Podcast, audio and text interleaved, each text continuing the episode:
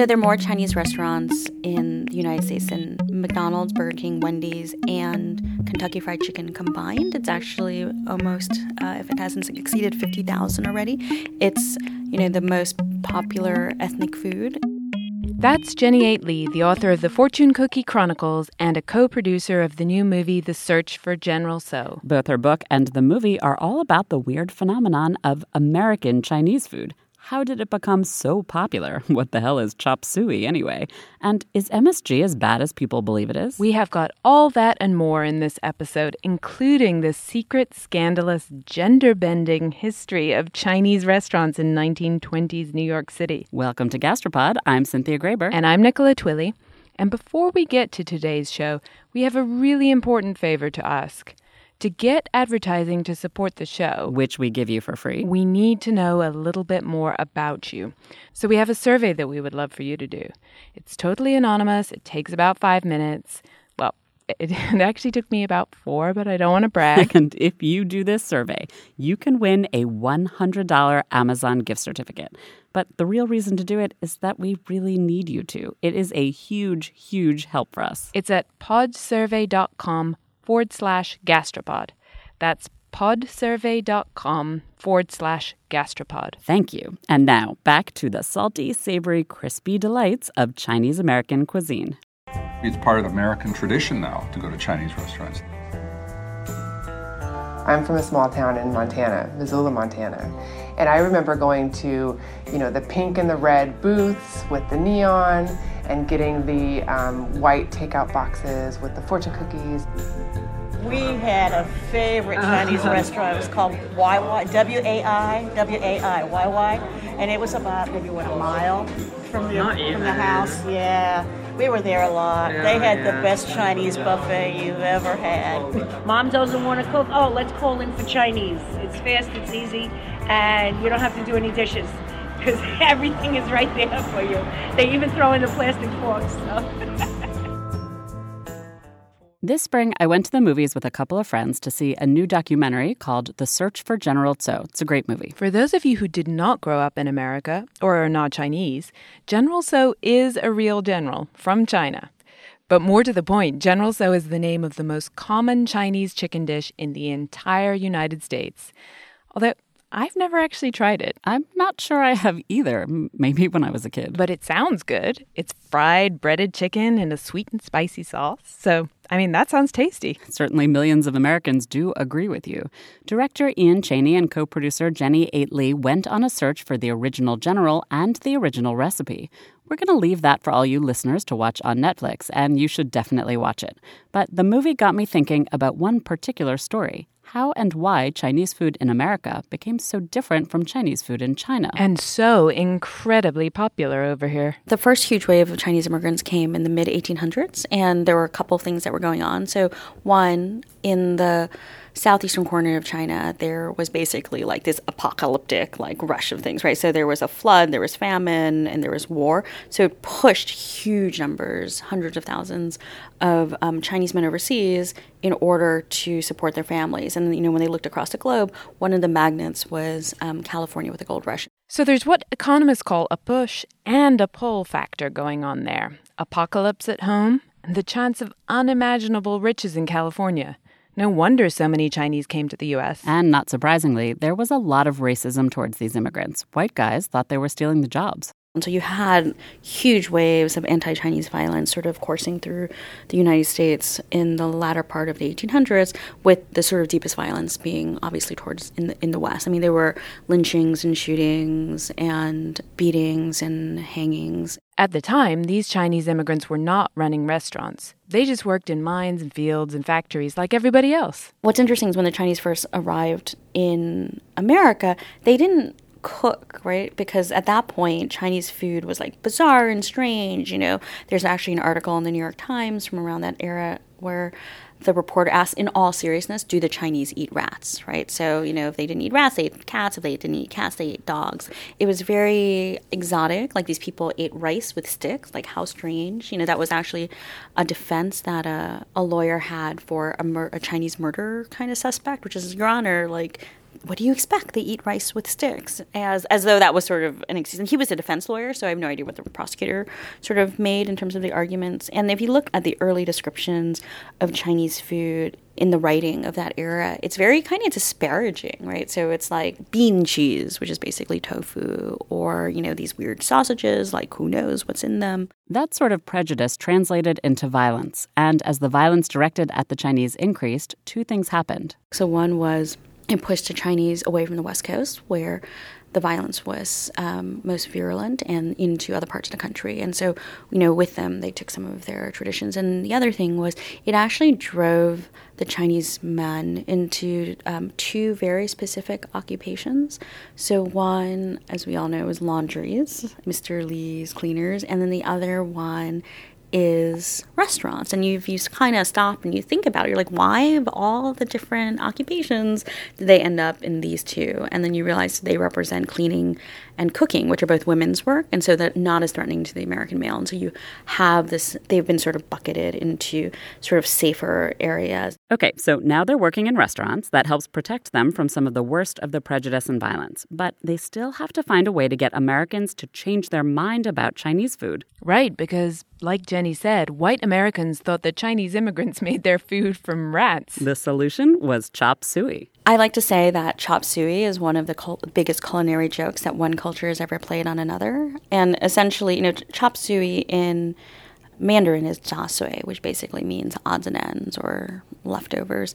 And so what happened was there is a dish. It is incredibly popular, and it's it's a curious combination because essentially meat, usually chicken or pork or beef. So something that is very familiar to Americans, mixed with things that are just slightly exotic. So water chestnuts and snow peas and bean sprouts. And these are actually really interesting vegetables to to pair with because they essentially have like cool, interesting textures, but they have no flavor. Like there is no bitter melon actually in you know chop suey. So you have a mixing of the familiar with the foreign and then packaged for the American public. There is no general in this particular case. So who was the genius, or I mean, I guess I should say the joker, behind chop suey? the debate over who invented chop suey is sort of of historical mystery.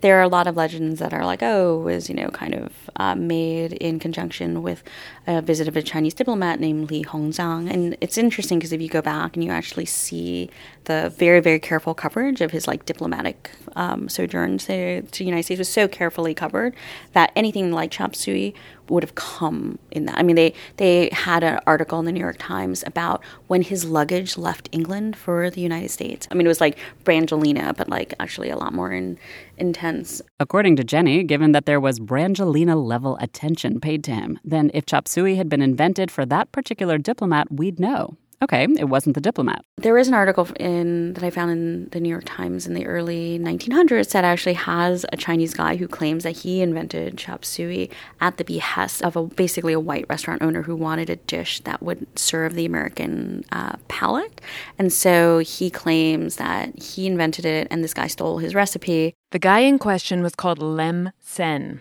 He had this whole spiel he told the judge. He had been born in San Francisco, he had never even been to China, and chop suey was about as Chinese as pork and beans. These things are probably true, but there's a small problem with his story, too, which is that chop suey first got popular in New York City, not San Francisco.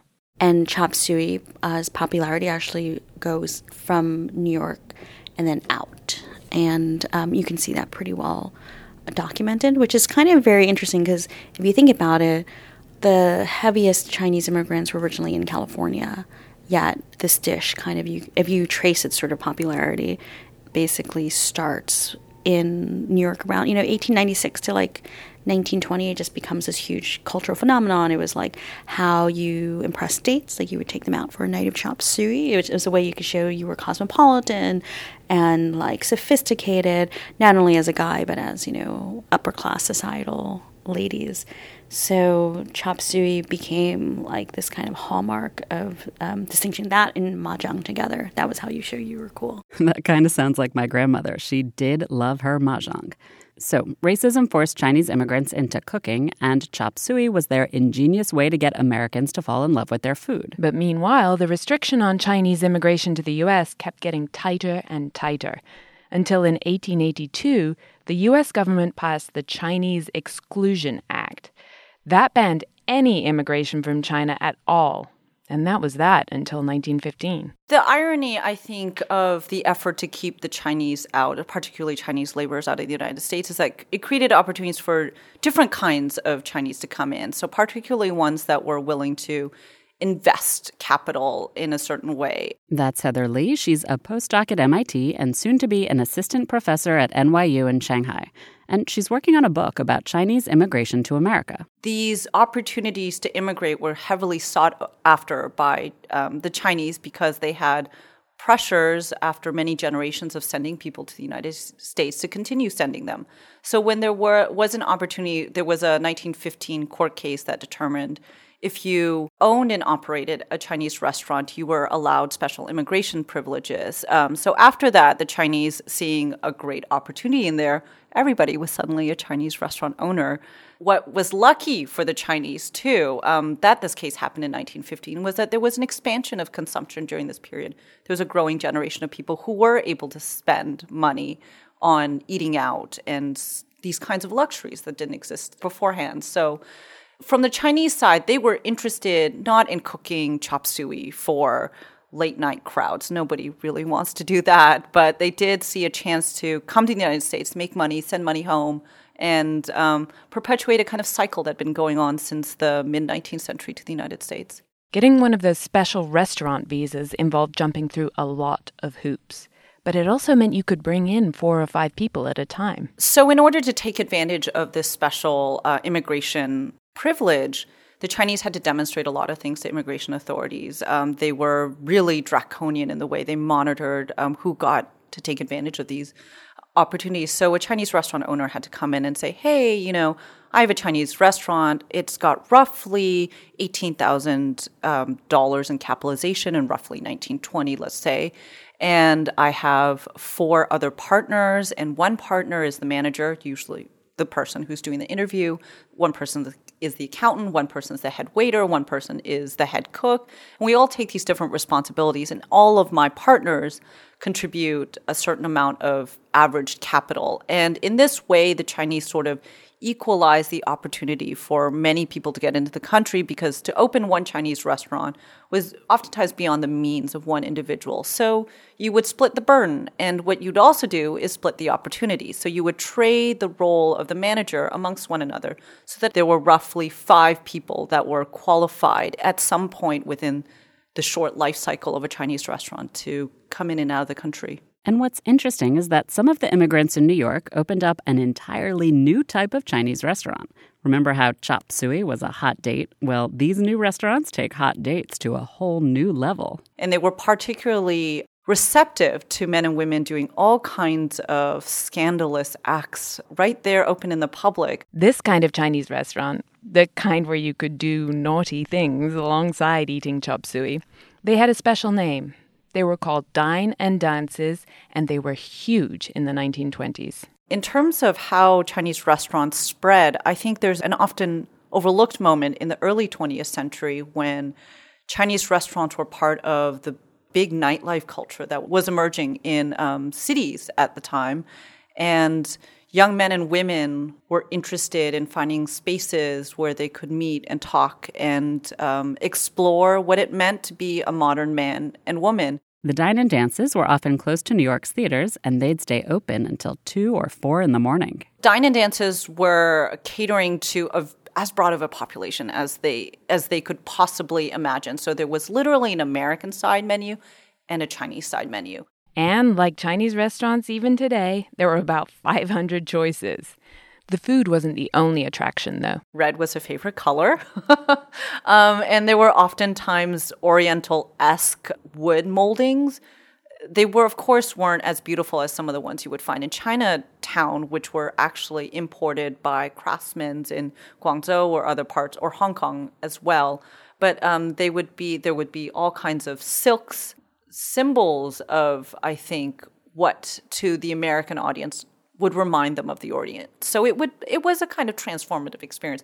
You might have been listening to a big band, a big jazz band, but you would be dancing and eating in an oriental environment to their eyes. And not just dancing and eating. The city's anti vice investigators had a field day with all the shenanigans that went on in this kind of Chinese restaurant. Oh, there are so many things scandalous about uh, this period, especially when we're talking about what was happening in juxtaposition to men and women interacting maybe just a few generations ago when they would only see them each other in the company of their parents.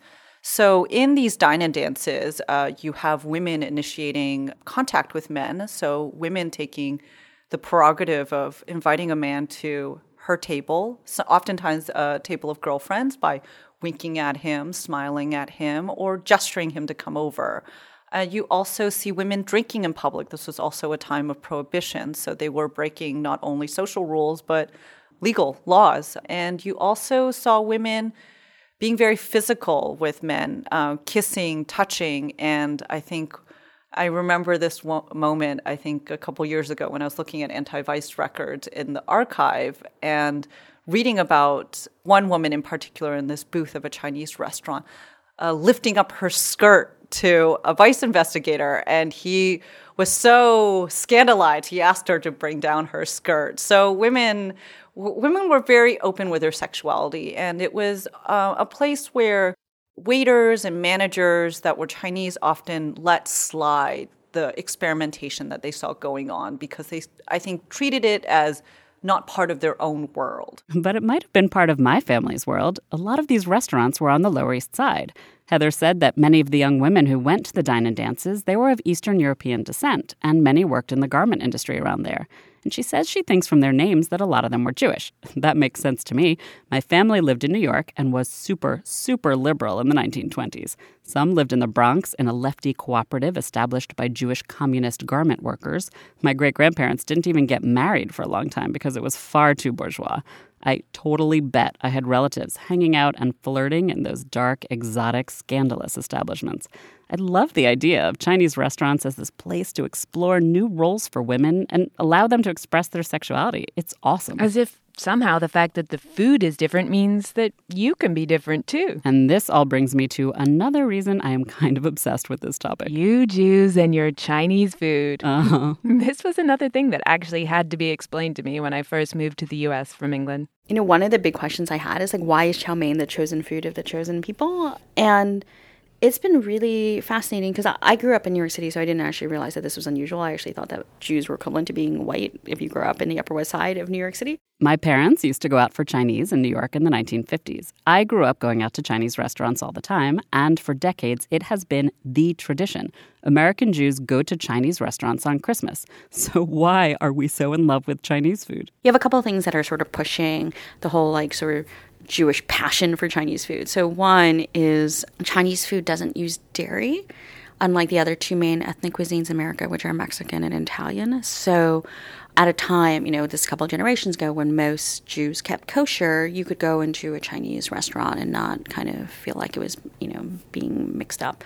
Um, the other interesting thing is that Jews and Chinese are two largest non Christian immigrant groups to America. So Italians, Mexicans, still very Catholic or you know other forms of Christian.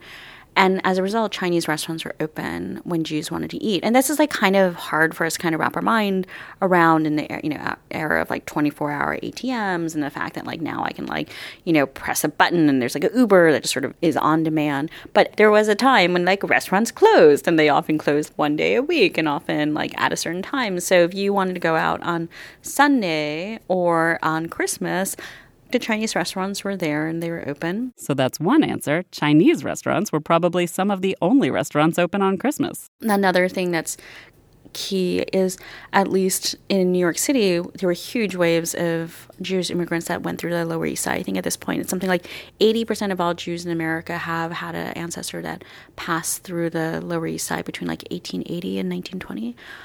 And that part of Lower East Side is very close to Chinatown. In fact, so close that in many cases they are China. It is Chinatown now. Okay, so we were both non-Christian immigrants. Chinese restaurants were open on Sundays and Christmas, and our communities lived right next door to each other.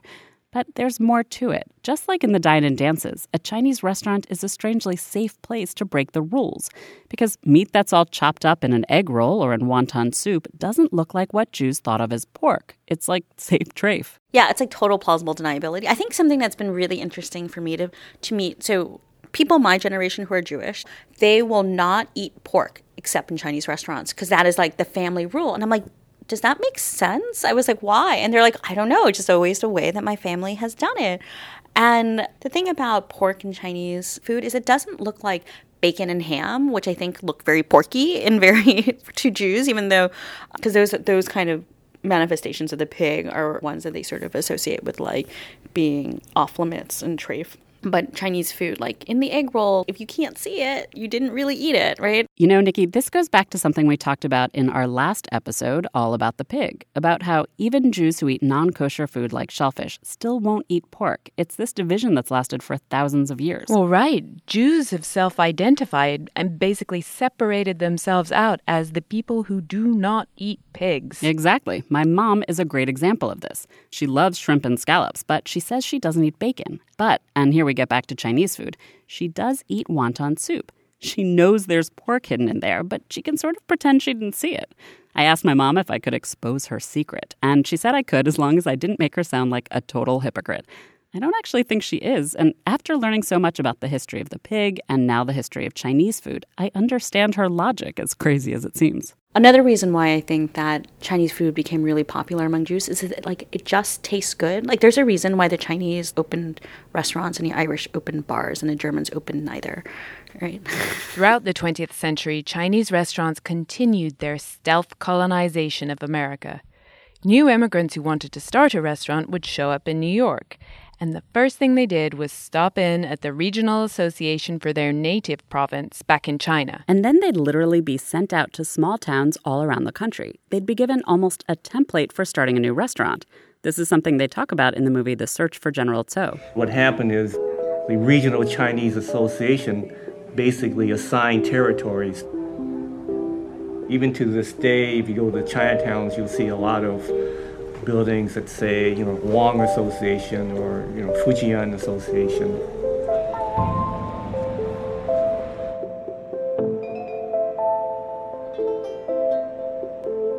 All the takeout restaurants, they sell these dishes everywhere, everywhere. You know, I know, I'm in charge of this organization. This is one of the oldest organizations in Chinatown. We're 113 years here is the first step. You know, a lot of the uh, new immigrant they just come here, and the organization can help them to set up the business in a proper way. I mean, register them. They teach you how to call step by step. The economics of all of this are really interesting. One of the reasons there are actually more Chinese restaurants than there are McDonald's is that the number, the population that you need to support a Chinese restaurant is about 700 to 800 in a town is actually enough to have a critical mass. Whereas for McDonald's, you're looking at least in the thousands. So what is going on is, you know, they're trying to spread out and they just literally have maps of the United States and they kind of just you know, drive until you find a, a town that doesn't have a Chinese restaurant. And one of the fun things about the Chinese restaurants is how cheap they can be. Like I would say that if you you can buy a Chinese restaurant for like fifty to seventy thousand dollars, I mean you are not making a lot of money out of it. In many cases, you know the people who are staffing it are your own um, family members, but you can make a, a passable living with a family in a very safe town. So oftentimes, you know the family will be the only Chinese family or Asian family within like a pretty significant radius. You know what's also funny? McDonald's is a franchise and everything has to be identical. Chinese restaurants could serve anything, and yet somehow they all end up serving the same things. The successful dishes spread around the country as chefs moved around and restaurants copied each other's menus. Well, I think one of the, the funnest things about Chinese food is that it's sort of like open source, like forking and remixing before like GitHub and Linux were cool. And so you just had people who would copy literally the menus. And in many cases, you actually have the same menu printers working for all of these different restaurants. There's another reason why those dishes became so popular, and it also has to do with the menus. for me, actually, one of the more interesting questions when I was writing my book, which is back in the mid 2000s, was like, why hasn't Korean broken out? Like almost all other cuisines had broken out. At that point, you had Vietnamese and Thai and Japanese and Indian and you know Chinese and even like Malaysian, but Korean just like couldn't get get it up. And and so one of the reasons I think is because Chinese food actually is very descriptive about what it is. So it's like shrimp and broccoli, right? Or chicken with snow peas. Whereas Korean dishes were very scary. It's like bulgogi and kalbi, and like you know they they didn't come up with a standardized name to call things when it's essentially just like beef that tastes good, right? Heather has another hypothesis for why Chinese food has somehow managed to stay so popular in America over so many decades. One hypothesis is that the Chinese were really capable at adapting to different sort of political moments. So I think one sort of moment I like to go back to is think about when did pineapples become part of Chinese dishes? And it corresponds very closely to Hawaii becoming a state. So once Hawaii joined the Union, Chinese restaurants started adding what they call Polynesian flavors to the menu. So I, you see throughout the 20th century as other ethnic restaurants are not able to transition into these different political fascinations with otherness, um, as well as the Chinese do. But the story of Chinese food in America hasn't been smooth sailing all the way. In the 1960s, suddenly everybody freaked out about MSG. There are two things that people really don't like. And number one, they don't like things that sound like chemicals, which means that if you refer to MSG as monosodium glutamate, people will be terrified of it but all of the natural sources of MSG or any of the chemical sources where they say uh, take a bunch of yeast and then they boil it in acid cause the yeast to self destruct and then that yeast tastes rather tasty as a result of MSG, those things just slide on by people and they don't mind. The other half of the equation, I would say, is xenophobia. So, whenever MSG first started getting a bad rap, um, there were a lot of questions about what were Chinese people putting in the foods. Were people putting in dog meat? Were they, you know, throwing in dirty things? Were they trying to poison you with these crazy chemicals that you had never heard of? And I think that between the two of those, MSG has had a pretty long life as a much maligned additive. That's Jonathan Soma. He's the co host of an event series called MSG.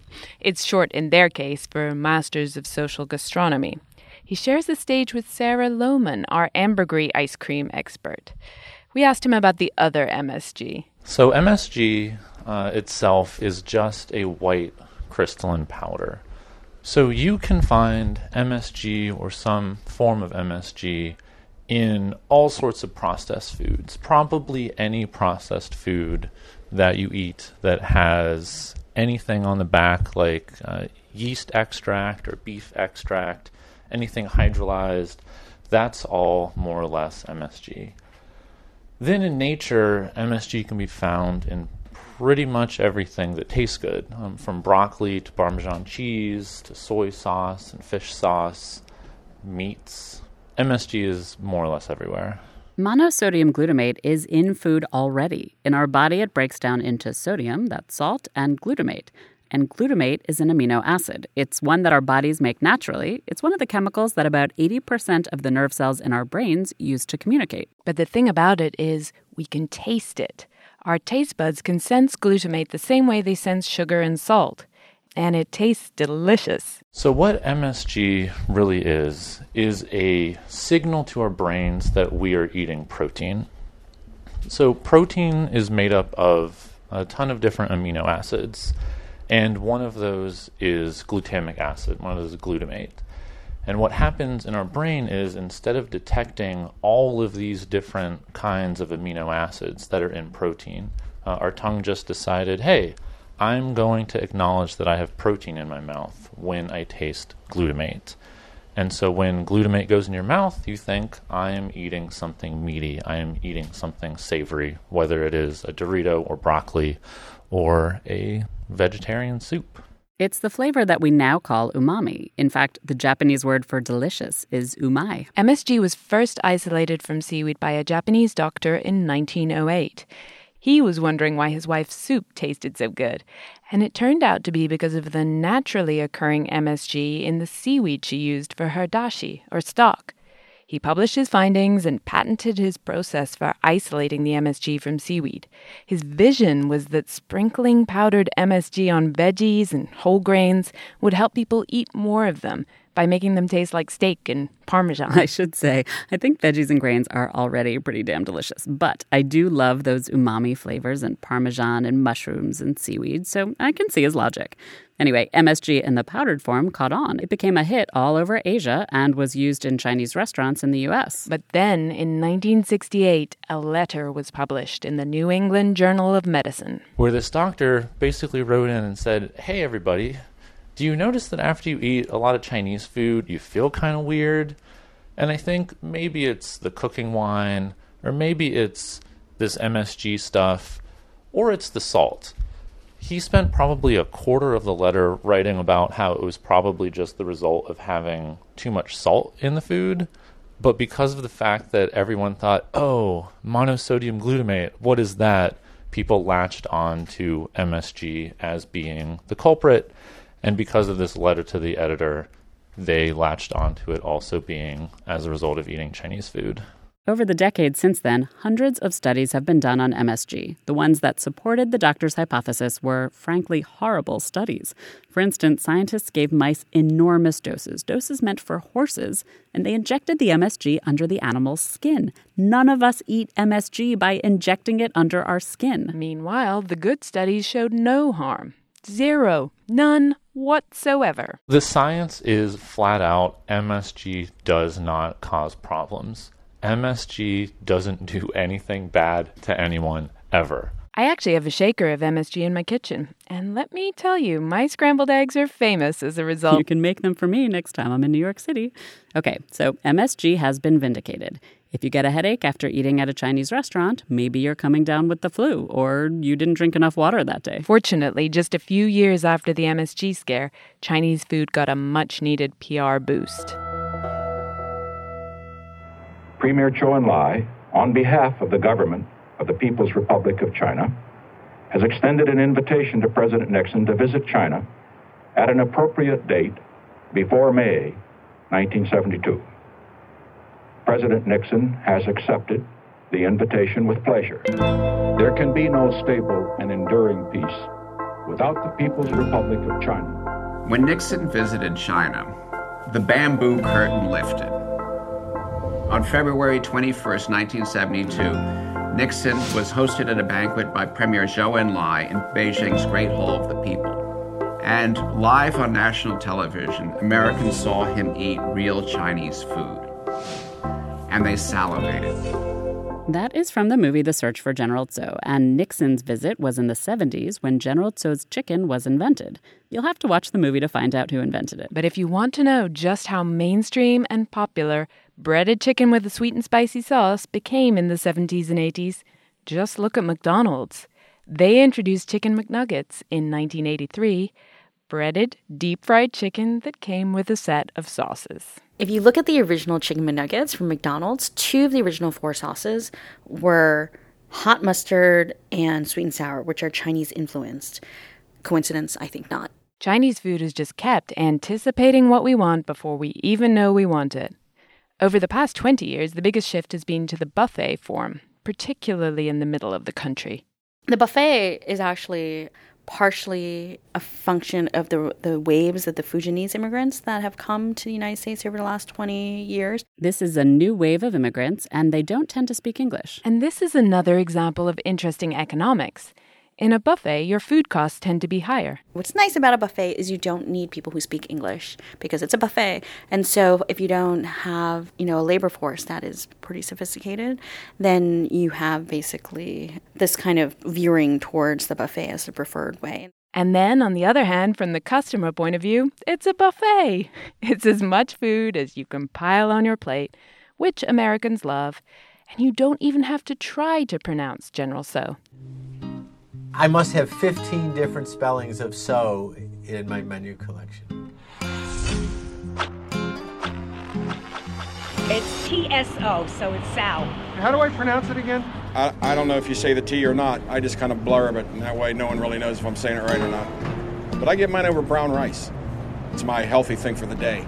Chinese food is seriously one of the ultimate American comfort foods. Jenny told us they even serve it to the armed forces in Iraq. It's been served on all seven continents, even Antarctica, because Monday night is Chinese food night at McMurdo Station, which is the main scientific station in Antarctica if our benchmark for Americanness is apple pie, you should ask yourself how often you eat Chinese food versus how often you eat apple pie. And so, to um, many Americans, like Chinese food is just part of their like regular ritual. Of course, American Chinese food isn't China Chinese food. As we've been talking about, it adapted to American tastes. But what's fascinating is that each country where there were Chinese immigrants, each one of those has its own type of Chinese food. In Korea, there's a dish called jjajangmyeon, which the equivalent of in China is definitely much more meaty, and it's it's gotten kind of warped as it became uh, Korean. And then um, in India, they have a whole like set of dishes that are very popular, from like chicken Manchurian to Hakka noodles to lollipop wings, which is very strange. They have a they have a dish that involves like fried chicken wings. It's incredibly popular. Uh, nowhere else but in India. In Peru, it even has its own cuisine name. It's called chifa. The chifas are so dense in Peru. It's like Starbucks in Lower Manhattan. It's like every other block there will be a chifa, and they have like different food than us. Like their go-to dishes include lomo saltado. It's like Chinese stir fry, but instead of on rice, they put it on potatoes. And there's also tomatoes, and it's it's a it's sort of very different interpretation. And then they have a dish called aeropuerto, which which is actually something I did as a kid, which is you mix the noodles with the fried rice in like into one solid dish. Heather told us that the American version of Chinese food has even ended up having an impact in China. Of course, it's the source of a lot of the money that immigrants sent home. I think one of the surprising byproducts of Americans eating tons and tons of cheap chop suey is that this money went back to China to support families, um, support people's education, to build infrastructure, hospitals, schools, roads, uh, train, uh, railways, so on and so forth. E- actually, even movie theaters too. And not only that, on a private scale, it also modernized a particular part of southern China where most of these immigrants were from. They built these really elaborate Western styled Chinese homes. Um, they were four to five stories tall. A nuclear family uh, would live on each floor. Um, they were made to the specifications what they saw as modernity in the West. They were oftentimes made of imported concrete or steel. And um, they were also incredibly strong, too. Uh, there are stories of them being able to help families fend off the Japanese during the Japanese invasion during this period, too. But what's even crazier is that Chinese people in China are now starting to eat American Chinese food. You also have Panda Express opening up its first branches in China now. So, I mean, to the Chinese, this isn't Chinese food. So, this to them is American food, and they're really fascinated by American food. And but yeah, there's a kind of recirculation of of food going back and forth. American Chinese food is just its own thing now. It coexists alongside Chinese Chinese food, like a distant cousin or something. Both Jenny and Heather grew up eating home cooked Chinese food, but they also loved American Chinese takeout. I loved American Chinese food growing up. Like roast pork lo mein and beef with broccoli were like my go to dishes. And it was really kind of like, I was so confused as like a 10 year old when we would go and order these dishes in like a Chinese restaurant in like Flushing, and my parents are like, "Oh my god, you're so American," and I'm like, "What are you talking about? This is like Chinese food. Like we get it at the local Chinese restaurant, you know, on the Upper West Side." And it was only when I went to China that I realized these dishes were not actually from China. For Heather, American Chinese food was a bit of a rebellion. She did eat it. Yes, but without the supervision of my parents. So um, having Americanized Chinese food was something I did with my girlfriends when we went out to the mall and spent a day wandering around. So it was part of my suburban growing up experience to have Americanized Chinese food. And I actually remember the first moment I had General Tso's chicken. I was running cross country during this time, and my mother was tired of cooking. I had evening runs, and my mom was tired of cooking meals at two different times. So she started getting Chinese takeout for me. And she had General Tso's for the first time with her coworkers and said, I want you to try this really delicious dish.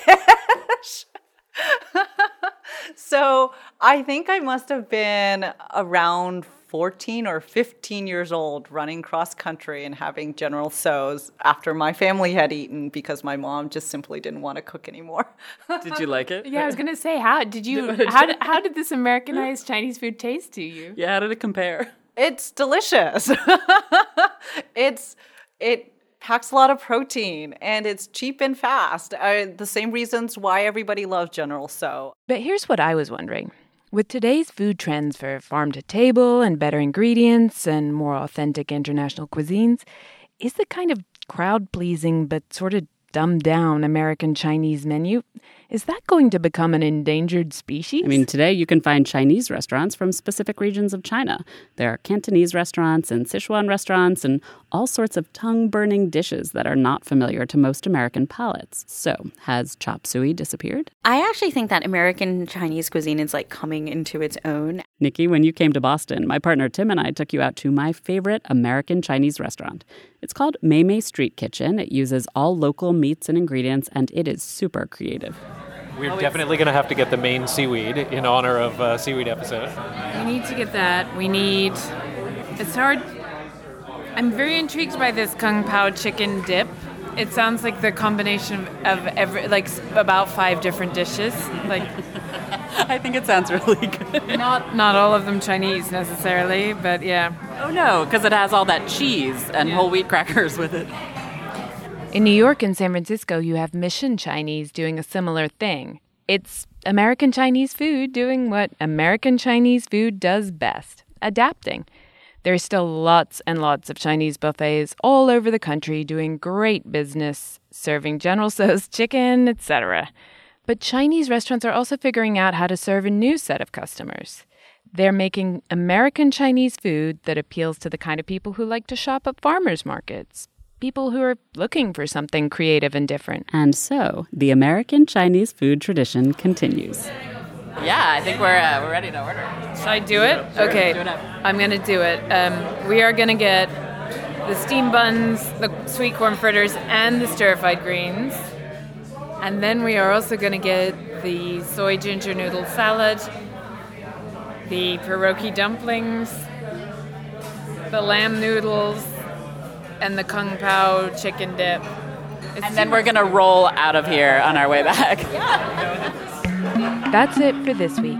Please don't forget, we really need you to take that little survey at podsurvey.com forward slash gastropod. You can win a $100 gift certificate at Amazon. And our huge appreciation Thanks to Ian Cheney and Jenny 8. Lee. They're the director and co producer of the movie The Search for General Tso.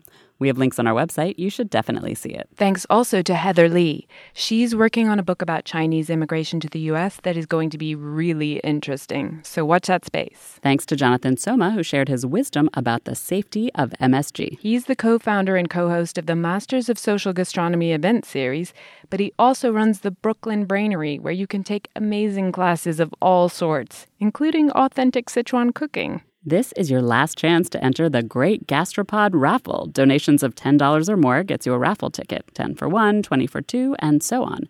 You could win a Gastropod t shirt. Or all sorts of other goodies. Go to gastropod.com to donate and enter. And of course, you can also enter by sending an email to contact at gastropod.com. You have until the end of August. And as usual, we also have a ton of cool links and extra information from the episode online. We'll be back in two weeks with a great interview with Kenji Lopez Alt of Serious Eats. You will not want to miss it. Thanks for listening. Till next time.